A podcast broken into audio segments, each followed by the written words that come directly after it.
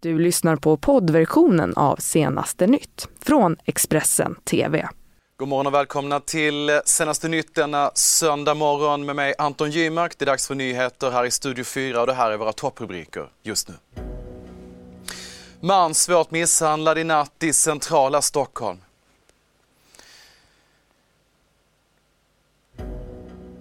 Iraks försvarsminister vill stämma svenska medier efter avslöjande om hans bidragsfusk.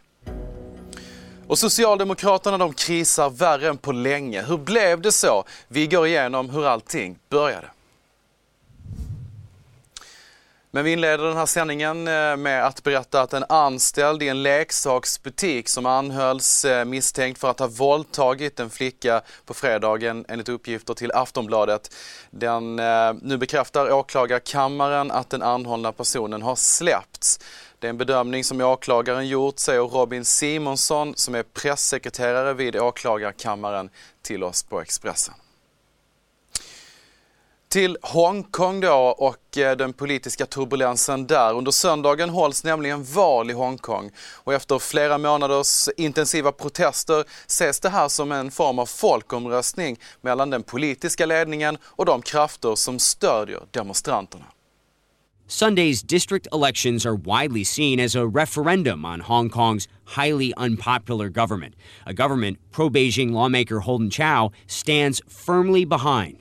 We want democracy which is pragmatic and fits Hong Kong's situation. Chow says he and his colleagues face almost daily intimidation. How many times has your office been vandalized? Four times in total. Do you see that as a, as a threat? Under this kind of atmosphere, you can tell that people are very much having a kind of a fear and the people have grave concern. Undaunted, candidates carry on, putting their best face forward. Here's the question nobody knows the answer to What happens this weekend? Will there be more violence? Will there be a huge voter turnout? Can Hong Kong actually pull off what protesters say they've been fighting for all along? Democracy. At least as close to democracy as Hong Kong gets. Citizens only elect their local leaders. The chief executive and legislative council, who actually make laws, are selected by a system stacked in Beijing's favor. The establishment always has the majority. Hong Kong's short term stability and long term survival greatly depends on finding a peaceful compromise, says pro democracy lawmaker Ted Hui. Sadly, I think this doesn't end until the government can take few more steps. Just uh, a very slight sorry, uh, that's not enough.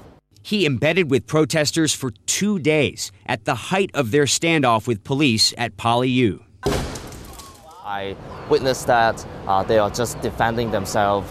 Police say they only reacted when protesters provoked. Hui is calling for calm this weekend on all sides. For those who just want to vote uh, peacefully and voice have their voice out, this is their chance to show, uh, you know, their power. Less violence in the streets means higher voter turnout, and he hopes more power for the pro democracy movement. Mm, Will Ripley där från CNN alltså på plats i Hongkong eh, i samband med det här valet. Någonting som vi fortsätter rapportera om såklart under dagen här i Expressen TV. Om eh, Torypartiet vinner nyvalet i Storbritannien så väntar en julklapp för det brittiska folket i form av en ny omröstning om Boris Johnsons Brexit-avtal i parlamentet. Det väntas premiärministern säga när han presenterar valmanifestet under söndagen.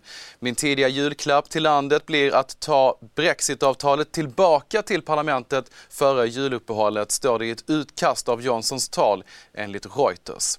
Motståndaren Jeremy Corbyn, partiledare för Labour går bland annat till val på att omförhandla brexitavtalet med EU och att sedan hålla en ny folkomröstning där alternativet är att stanna i den Europeiska unionen. Vi ska inrikes nu och till Uddevalla. Den 17-åriga Vilma Andersson som varit försvunnen i över en vecka. Sökarbetet pågår fortfarande i Uddevalla med hundratals frivilliga som deltar i sökandet. Enligt Hasse Lagervall som är Missing Peoples verksamhetschef på plats så säger polisen till dem vart de ska leta. Eh, vi har eh, fått sektorer ifrån polisen och eh, de har legat ut mot Torp till. Hur har uppslutningen varit? Den har varit eh, helt otroligt. Vi har eh, haft ute 350 sökare under dagen och som gick från klockan 10 i morse till dess att det blev mörkt klockan 4. Hur känns det att se dessa, detta engagemang? Det är alltid lika rörande att se och eh, man pratar ibland om i samhället att eh, människor inte har empati längre. Men eh, när någonting verkligen händer så folk ställer upp. Hur och var kommer ni söka imorgon? Det vet vi inte ännu eftersom vi får eh, sektorerna utav polisen eh, varje morgon efter det att de har haft sin utsättning klockan åtta. Så får vi eh, sektorer direkt ifrån polisen vid nio tiden. Och sedan då så skickas de sektorerna till våran sambandscentral och därifrån så får vi då redan på och kan skicka ut sökarna. En kvinna i den amerikanska delstaten Utah har polisanmälts efter att hennes tre styvbarn sett henne topless i deras gemensamma hem. Detta skriver flera medier. 27-åriga Tilly, ba Tilly Buchanan och hennes man tog av sig tröjorna när de renoverade sitt garage. När barnen fick se dem blev de chockade och deras biologiska mor kontaktade då sociala myndigheter som sedan utredde barnens far i ett äh, annat, eh, som redan utredde barnens far i ett annat ärende. Buchanan Shanahan står inför rätta för förargelseväckande beteende mot barn. Hennes advokater har bett domaren att ogilla det här åtalet och det, eh, ett beslut väntas komma inom de närmsta månaderna. Om hon döms riskerar hon ett år i fängelse och att hamna i registret över sexbrottslingar under de kommande tio åren. Iraks försvarsminister eh, Najah al-Shamari misstänks för grovt bidragsfusk, brott mot eh, Försäkringskassan i Sverige. Samtidigt anklagas al-Shamari och hans försvarsdepartement för att vara delaktiga i att över 320 demonstranter dött i protester i Irak. Nu svarar ministern på kritiken i ett pressmeddelande. Kassem Hamadeh, Mellanöstern-korrespondent för Expressen, berättar mer mest intressanta i det här pressmeddelandet är att försvarsministern eh, säger att han har utsett nu en advokat eh, och han har bett advokaten att eh, eh stämma svenska och arabiska medier som har skrivit om eh, det som han beskriver som falska uppgifter om eh, eh bidragsfusk eh, och även andra saker som han, är, han utreds för. Alltså. han dementerar inte direkt alltså i det här pressmeddelandet att han, eh, eh, det som eh, vi på Expressen och även andra medier har skrivit om honom, bland annat om att han utreds för bidragsfusk och att han har två, två, två medborgarskap, alltså irakisk och svensk, och att han har bott i Sverige i minst sex år. Utan han väljer att, att ta skydd av massa konspirationer om att det är som han beskriver, alltså en tredje part som ligger bakom, som han beskriver, en smutsig kampanj mot honom eh, för att underminera alltså hans arbete och som han beskriver också hans stöd till de fredliga demonstranterna i Irak. Men på fältet i Irak så vi, vi vet alltså att det som han beskriver som stöd till demonstranterna är, är, eh, är inte eh, som alltså är inte som som det sker på fältet, utan vi vet att minst 360 personer har dödats senaste månaden, alltså i protesterna i Irak. Och eh, försvarsdepartementet i Irak, eller försvarsministern också, är direkt anklagad för att ligga bakom eh, dödsskjutningarna och bland annat också använda eh, dödliga tårgasbomber mot dem. Kassem Hamadeh där alltså om den här frågan om Iraks försvarsminister. Vi ska gå vidare i sändningen. En man blev svårt misshandlad på Kungsholmen i centrala Stockholm natten mot söndag. Två personer har gripits misstänkta för brottet. En person är förd till sjukhus med livshotande skador, säger Fredrik Andersson vid polisen. Man fick in larmet klockan 02.55 natten mot söndag och misshandeln skedde utanför en krog i Stadshagen på Kungsholmen i centrala Stockholm. Det har varit en mycket tuff vecka för Socialdemokraterna och statsminister och partiledare Stefan Löfven där frågor ställts om han är rätt person att leda partiet. Vi ska titta tillbaka på vad som hänt under veckan. Barnen och ungdomarna ska vara i skolan. Det är där de ska vara och drömma om att bli polis, eller lärare, eller undersköterska eller industriarbetare, vad man nu än vill bli. Och då ska skolan finnas där och ge ett tidigt stöd så att alla går igenom grundskolan, in på gymnasiet och kan komma ut i, i yrkeslivet istället för att välja eh, brottets bana. Det är här krisen börjar för Stefan Löfven och Socialdemokraterna. I den här intervjun med Agenda där statsministern nekar till att migrationen skulle kunna vara en del av den ökande kriminaliteten och gängvåldet. Men trots att Stefan Löfven löper gatlopp genom medierna under veckan så är det få som faktiskt tror på hans avgång.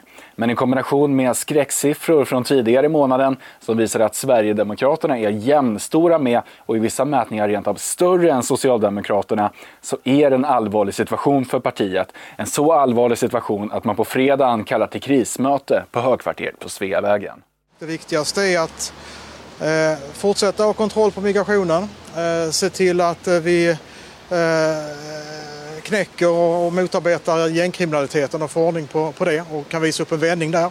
Det är ett tufft läge. Samtidigt ser vi att det är rätt olika bilder i olika opinionsundersökningar. Novus igår visar på att läget är, är ganska stabilt. Någon annan mätning som har ändrat mätmetod visar på ett annat läge. Men som ni märker, det var inte statsministern som tog de svåra frågorna från pressen efteråt. Han hade nämligen redan lämnat byggnaden. Alltså det, det, är ju väldigt illa att han idag går ut bakvägen och inte möter media. Alltså han gör precis som han alltid har gjort. Han ställer inte upp när han behöver tala. Han, han, han försvinner ut bakvägen och så kommer då partisekreteraren där istället. Men det vi verkligen behöver flytta fram våra positioner, ta debatten och visa att det finns ett januariavtal. Men det är inte januariavtalet som är målet. Det är ett medel för att få igenom socialdemokratisk politik, men vi vill mycket mer än så. Och jag tror att det är få socialdemokrater som håller med henne om det. De verkar inte förstå krisens allvar. Och det, det tycker jag är väldigt, väldigt oroande för partiet. En man blev knivskadad i Örebro under lördagskvällen. Polisen har anhållit en ung kvinna. Det handlar om en knivskärning. En kvinna som är född 2003 är anhållen för försök till mord. Vi har säkrat en brottsplats i Örebro och vi har gjort vissa be beslag i ärendet. Det säger Matilda Borgström som är vakthavande befäl vid polisen i Bergslagen. Och detta vid eh, halv fyra tiden natten mot söndag. Under dagen så avslutas Sverigedemokraternas landsmöte och då kommer man bland annat att diskutera den uppmärksammade frågan om hur partiet ska ställa sig till public service. Vår reporter David Bas är på plats i Örebro och berättar mer. Jag har varit på väldigt många sådana här landsdagar för Sverigedemokraterna. Och det är ungefär den frågan som är den absolut hetaste. Man skulle kunna tro att det är som partiets eh, verkligen kärnfrågor. Då pratar vi om invandring eller brott och straff som är de heta frågorna. Men partiet är ju så överens att det råder ju sån samsyn där så att det blir ju knappt några debatter att tala om överhuvudtaget i de ämnena. Däremot när det gäller just public service så är känslorna otroligt starka. Min bedömning är ju att eh, man då från partiledningen utredningens sida i stort håller med om den problematiken som då många motionärer bland SD-ombuden för fram mot public service. Det handlar om att, det, att man lägger för mycket pengar på public service och också att, man, att public service i SD-ernas ögon är som vänstervridet och att det är som en vänsterliberal agenda som finns hos eh, SVT och eh, SR. Så att det är sådana saker man kritiserar och det är också någonting som partiledningen i stort håller med om. Så att det kanske är en sån här fråga att eh, gräsrötter inom SD vill trycka på att man ska gå ännu hårdare medan då partiledningen kanske håller tillbaka lite. Du har lyssnat på poddversionen av Senaste nytt från Expressen TV. Ett poddtips från Podplay. I fallen jag aldrig glömmer djupdyker Hasse Aro i arbetet bakom några av Sveriges mest uppseendeväckande brottsutredningar går vi in med hemlig telefonavlyssning och, och då upplever vi att vi får en total förändring av hans beteende. Vad är det som händer nu? Vem är det som läcker? Och så säger han att jag är kriminell, jag har varit kriminell i hela mitt liv men att mörda ett barn, där går min gräns.